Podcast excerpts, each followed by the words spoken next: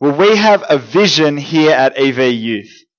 I am pumped to be back here. I've been looking forward to it for a while, but tonight I am really pumped. Who's pumped? Week one of term one. I'll tell you why I'm pumped. I'm pumped to see what God will do in us and through us this year. You know why? It's because we have a vision and it's the most exciting vision that I have ever heard. Tonight, I want to show you why this youth group exists. And I want whoever's ringing me to stop. um, ah, blocked. Good decision. Um, tonight I want to show you why EV Youth exists. I want you to understand our DNA and our direction because I want you to get on board with us. Here's our vision to see thousands of teens on the coast come to know Jesus. You know, God's done amazing things over the last couple of years. I've been in awe. But we have not arrived. You know how many teens there are on the Central Coast? 40,000. And we, we can guess about 98 out of 100 of them don't know Jesus. The one who can give them eternal life for free. Who can forgive their sins. The only Saviour there is. We've got work to do. There's so many left unsaved. We've got the words of eternal life given to us in the Bible. We've got a new hope. We've got a future. We've got a new creation. Can you imagine keeping that stuff to ourselves? If you don't know Jesus yet, that's okay. We're stoked to hear. I want you to come to know Him. I want you to come to know Him as your Savior and as your King. It's the best decision I ever made. But if you do know Him, this is the first part of our vision. We want to see thousands come to know Christ. Are you guys on board with that? Cold, cold crowd. Are you guys on board with that? Yeah. But it doesn't stop there when you become a Christian. That's just the beginning. See, when you meet Jesus, your life starts to change. We're on about being Jesus followers. The word that Jesus uses is disciples. Now, the word disciple means someone who listens to him and follows what he says. That's what it means to be a Christian. We don't want to be half-hearted disciples, you know. We want to be so committed to obeying Jesus that it looks radically different from what the rest of the world is doing. And so the next part of our vision is we want to see thousands come to know Christ as radical disciples. And I'm excited because I believe that this year we're not only going to grow outwards in number, we, we pray, but I really believe that we're going to grow upwards in maturity. And that this place is going to be different to the rest of the world. Are you pumped for that? yeah. But even that is not the main point. Here's the main point of it already. We believe that Jesus deserves glory. That he deserves all of the honor, all of the credit, all of the praise. And so we want to see each other on fire for that. Passionate about His glory. Am I right? Do we want to see that? Yeah, I do. You don't have to yell at me, but that's our vision. And I know that we're going to have a ridiculously good time along the way, yeah? I know that. But we're on about something bigger. We're on about something that matters. And that is what gets my heart beating. That's what gets me out of bed to see thousands of teens come to know Jesus on, as radical disciples of Jesus on fire for the glory of Jesus. That's our DNA. That's our direction. And I want to know if you're on board. But let me ask you a question. See, that is a lot of fuss to be making about Jesus. And so the question I want to ask you is, is he worth it? Because if he's not worth it, this whole thing's a waste of time. Oh, we might have a lot of fun, but gee, there are easier ways to have fun. So the question is, is Jesus really worth all the fuss? And if so, why? Well, tonight we're looking at the book of the Bible called Luke, and the answer you get in Luke, unsurprisingly, is yes, he's worth it. It all comes down to, to who this guy Jesus is. That's the main thing that Luke's trying to show us in these early chapters, and I don't reckon there's a better place you could go to try and work that out. You know, lots of people have a theory about Jesus. I reckon everyone has a theory. Todd's met some people with some crazy theories. Alien, he's an alien and all sorts of stuff. Yeah. Not many people have evidence to back up what they think. True? Luke does. He starts his book in chapter 1 by saying, I've carefully investigated and I've talked to eyewitnesses. And he wrote down the true facts so that we could have certainty. That's what he says. And, and when he wrote it, he, we know the date, his uh, eyewitnesses would have still been alive. They would, they would have been able to, if, if Luke wrote down something wrong, hang on a second, that's not what happened. And Luke would have been open to ridicule. No one would have believed him. And man, as I have been studying the book of Luke, preparing for this term, I've been blown away by how historical this is. You know that the Quran doesn't have many mentions of places or things or people, but Luke is packed with them. I'll tell you about a guy called William Ramsay. In fact, his name was Sir William Ramsay. He was an archaeologist, and not many archaeologists get knighted. You have to be a really good archaeologist to get knighted, and he was. In fact, he was the leading authority on the area of Asia Minor, which is where all this stuff happened. Uh, about 100 years ago. He's dead now, but when he was there, he was, a, he was an authority, he was a scholar, and he was not a Christian. When he went to uni, they taught him at uni, the book of Luke, uh, that was written a long time later, has lots of inaccuracies. But then after he studied at university, he went off and became an archaeologist in the area. And the crazy thing was, as he did research, dig after dig confirmed what Luke had written. He said, I'll read your quote. I began with a mind unfavorable to it. He wasn't expecting to find it true, but more recently I found myself brought into contact with the book of Acts as an authority for the topography, that means like landscape, antiquities, history, and society of Asia Minor. It was gradually borne upon me, I realized, that in various details the narrative showed marvelous truth. I've got another quote from it. It'll come up on here. Let's read this. Further study showed that the book, this is an archaeologist talking about what he found, show that the book could bear the most minute scrutiny and that it was written with such judgment, skill, art, and perception of truth as to be a model of historical statement. I'll show you one more quote because this is so good. Luke is a historian of the first rank. Not merely are his statements of fact trustworthy, this author should be placed along with the very greatest historians. Lots of people want to say there's no evidence for Jesus. I say there's no evidence that there's no evidence for Jesus. The fact is, there's loads of evidence. They, people just don't want to face it. Now, if you want to know more about this, in five weeks, week five, in here before youth group, we'll do a talk about it and you can come and examine it for yourself. But here you've got a non-Christian archaeologist saying that Luke is a model historical document accurate to the most minute detail. You just can't pretend that Jesus was a legend. Whatever else he was, he was definitely a real man. Don't fall into the trap of thinking Jesus is an idea to be discussed. He's not. He's a person, which means he's someone you can know. He's someone you can trust. He's someone you can have a relationship with. And so the question that we're asking tonight is, is he worth it? And I can't think of a better place to start than the book of Luke. We're going to come face to face with the real Jesus, what he really did, what he really said. I'm pumped to see that. And what we're going to see is that Jesus is a man that you can't ignore. Now I hope you take home daily read notes, whether you're a Christian or not. I think that there's no better place to go than the primary source to work this out. And so I want you to find the truth for yourself and get reading in there if you are a Christian, we're a youth group who loves God's word. Reading it is like breathing. We want to do that every day. Uh, we want to hear our Father's voice. So get pumped this term as you study it for yourself and in G teams and here. Get pumped to watch Jesus live. See what he was like. So that's what we're going to do right now. What was he like? Is he worth all the fuss? See, we're looking at chapter 7 in here. There's four events that Jesus talks about. We don't have time to go into all of them. But in each event, there's something that Jesus does or says that shows something about who he is. And then you see how people respond to him. And the challenge is, a really strong challenge from this chapter is how are you going to respond to Jesus?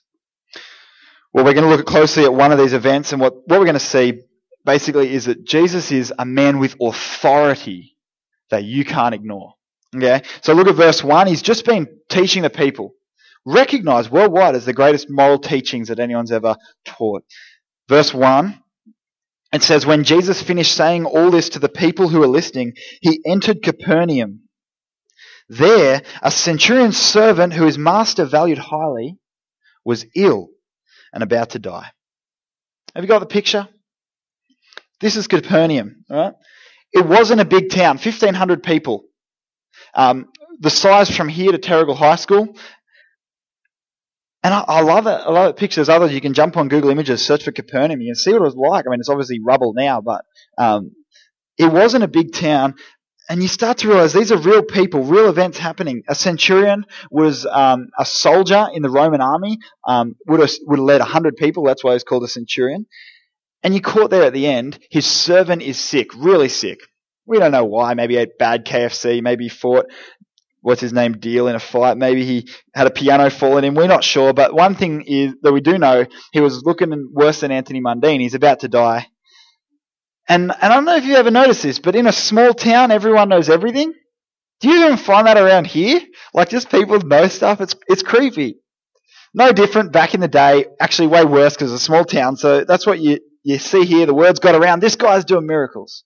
And so you see in verse three, the centurion heard of Jesus and sent him some elders of the Jews, asking him to come and heal his servant. Makes sense. When they came to Jesus, they pleaded earnestly with him, This man deserves to have you do this because he loves our nation and built our synagogue. So Jesus goes with them. Um, but then the centurion starts to freak out. He's like, I can't have Jesus come to my house. Isn't what he says, verse 6. The centurion sent friends to him. Lord, don't trouble yourself, for I don't deserve to have you come under my roof. That's why I didn't even consider myself worthy to come to you. But say the word, and my servant will be healed. Man, that's how you respond to Jesus. You don't come to Jesus like the Jewish people did. I'm worthy, Jesus. I deserve your love. I can see why you love me. We don't. You come to Jesus saying, I'm not worthy. I don't deserve you, Jesus. I'm a sinner. That's why Jesus was rejected by the Jews. You see it over and over again in the book of Luke, so it's one of the things that he's writing about. The religious people, the Jews, they rejected him because they didn't think they needed a savior. Yeah? Verse 4, you see that there? They think it's about deserving it. And that's the problem with religion. It blinds you. It blinds you to the fact that you need a savior. Religious people actually need to be saved from their religion before they'll even come to Jesus, the true Savior. And it's the same with you and I. Don't come to Jesus saying, I'm good enough. I'm worthy. You're not. I'm not. No one is. Christianity is not about being good enough. It's not about keeping the rules to enter heaven. Like the centurion, you come to Jesus saying, I'm not worthy. And when you come like that, then he listens. Don't try to be worthy. Come to Jesus. If you're here tonight and you're not a Christian, come to Jesus. Say, Jesus, I know I'm not worthy, but I want you to be my Savior. I want eternal life. There's another clue in here actually about how to respond to Jesus. Second thing to see, you respond to Jesus in faith. How hectic is the centurion's faith in this? Did you see it? He's like, just say the word. You don't even need to come to my place. Just say it. How's that for faith? I'll tell you how you know you've got a lot of faith. It's when Jesus is impressed. You see that in verse 9? When Jesus heard this, he was amazed at him. I don't even know how God can be amazed. And turning to the crowd following him, he said, I tell you, I have not found such great faith even in Israel. Now, you can't copy everything the Bible says, okay? You get into a lot of trouble if you start to do that. Because lots of it's just describing what happens. And if you approach the Bible that way, of like, it's a description of what happened, so I was going to copy it, you get into a lot of trouble. You're like, oh, Moses got drunk and took his clothes off. Okay. No!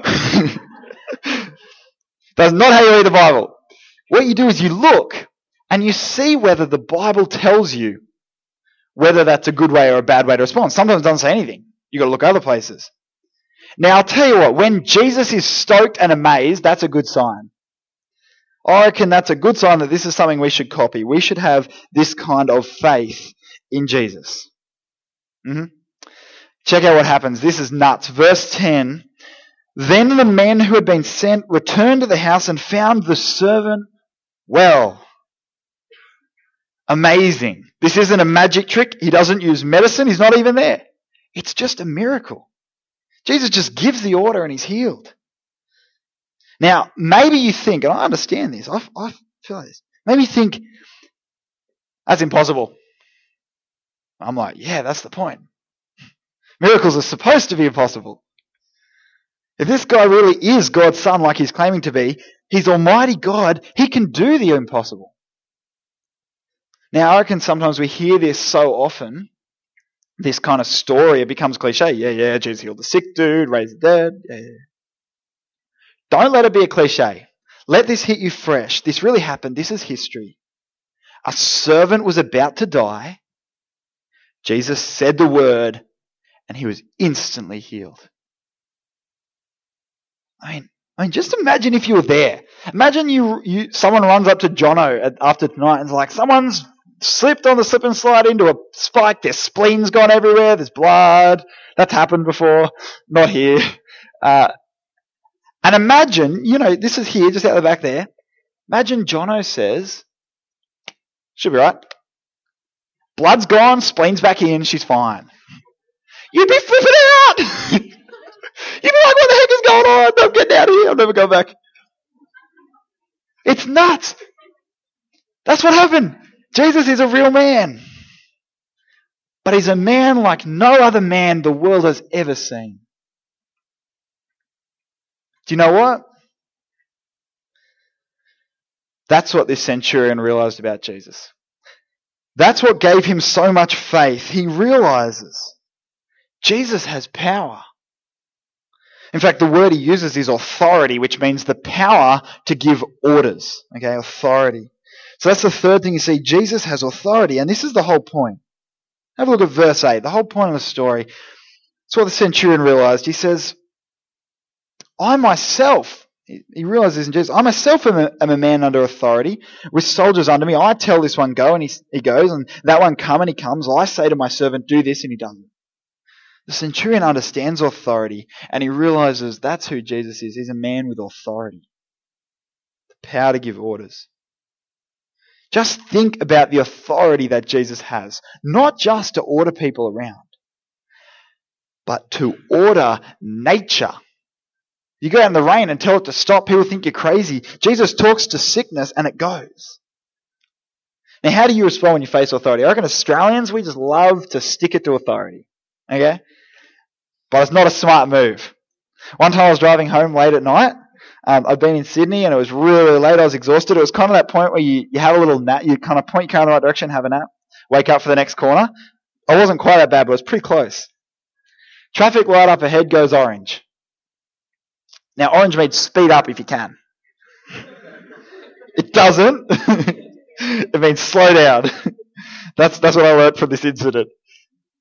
I didn't notice it. I didn't slow down in time, and by the time I did notice it was too late, so then I had that decision: do I speed up and try and make it through, or do I? No, I, I just flew straight through. By the time I reached the lights, they're definitely red. Now the lucky thing is, how's this for luck? There's no other cars on the road, except for one. waiting at the light, and it's a police car. Siren goes on. So I, I pull over, and I can still remember what he says. He walks up. Mate, that is the worst I have seen.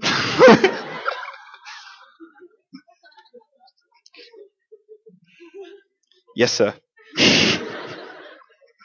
I've seen people do that and kill people. Yes, sir. I start to explain. He's like, mate, unless you've got a bloody good excuse, I don't want to hear it. Yes, sir. I suddenly discovered they're my favourite words when you're pulled over for running a red light. It's only happened once, but there you go. Yes, sir. Because it's pointless to ignore. Like, imagine if I'd just driven off. Stuff you, sir. I'd be in jail right now if that happened. You, you can't just ignore authority.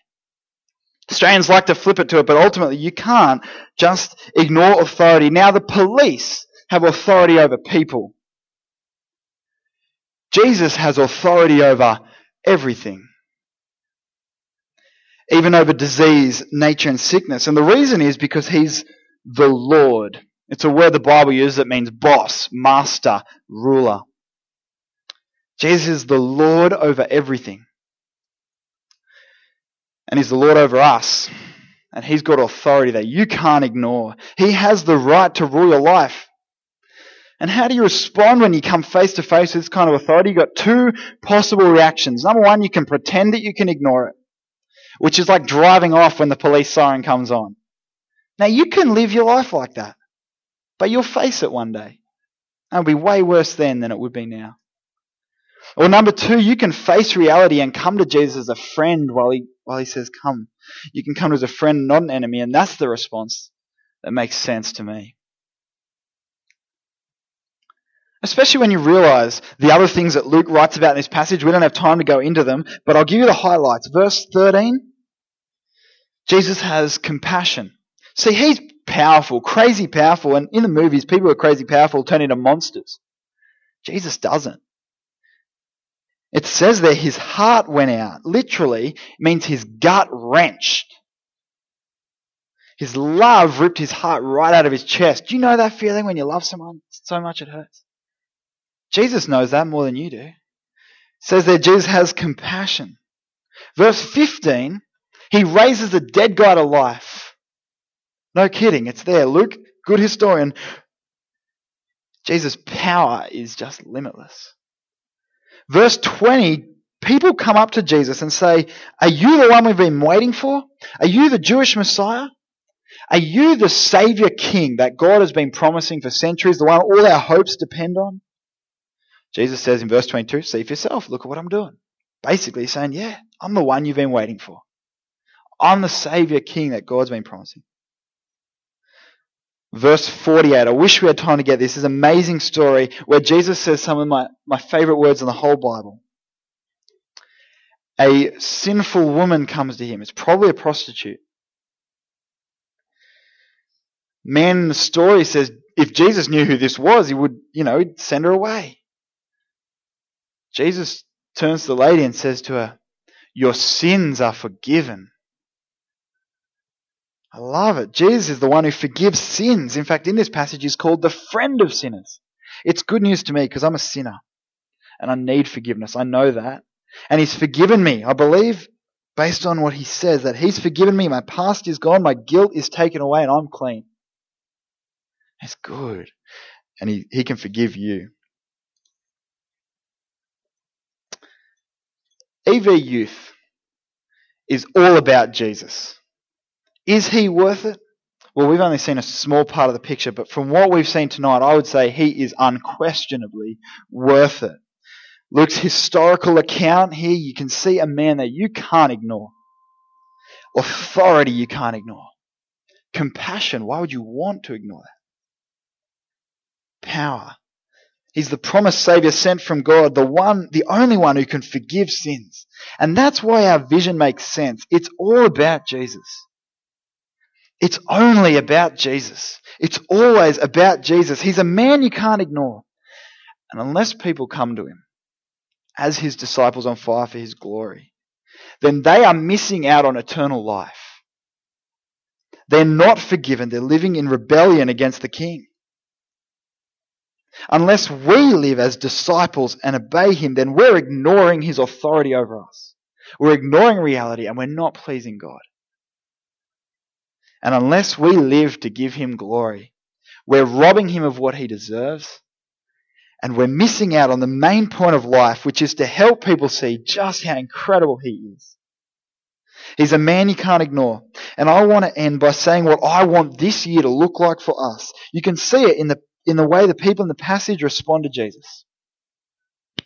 Number one, the centurion recognizes Jesus' authority. Guys, this year, let's be a people who listen to Jesus. Here's my vision this year a youth group full of people who know the thrill of obedience, who don't just obey when it's easy, but in everything who don't just go along with what our culture says is okay, but who take the Bible and live by that. I'm pumped to see us be that this year. I'm pumped to see a group of people who are different to the world, who are like Jesus. Now, guys, I want to talk to you for a second as seniors. I'm not going to say this to juniors because this is something I really want you to hear. I just came back from a week at another youth group's camp. It was last week, actually. It was a really good time away. It was really good to see another youth group.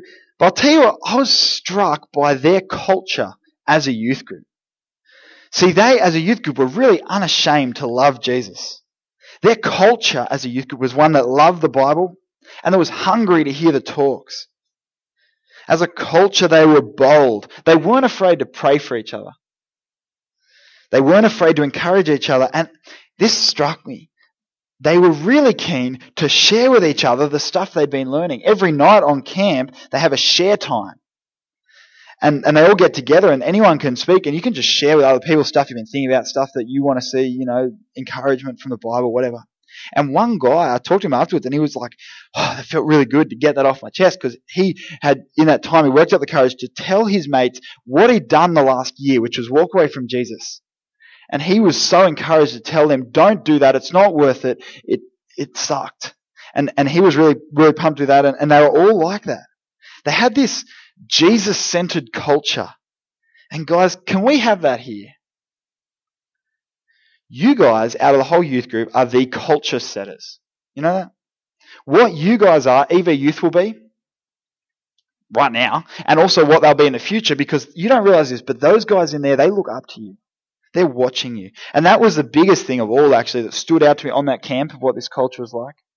The older guys and girls were really intentional about getting alongside the younger guys. They really tried to have an impact on them. Guys, as seniors, try to impact the younger guys. You'd be surprised at what an impact you can have on them. Welcome them. Go and make friends with them. Talk to them each week at youth group. Encourage them. Share things that you've been learning with them. Show what it's like to talk about Jesus to people. Challenge them. And above all, be an example to them when we sing, in prayer, in the way you treat people. That was just to you guys as seniors. I want us to make a Jesus centered culture at youth group. All right, just to finish, says number one, we've got a, a couple of quick things from here that we want to respond as uh, to Jesus as. Number two, in faith. The centurion sees Jesus and comes to him in faith.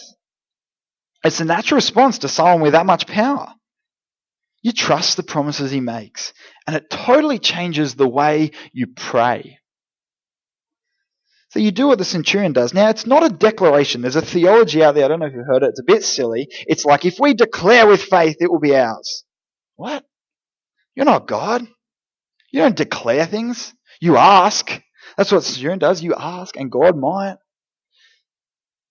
We don't declare. But the centurion does this. He comes to Jesus asking in desperation, but he comes with faith that Jesus would listen to him. And guys, I want that to be how we pray this year.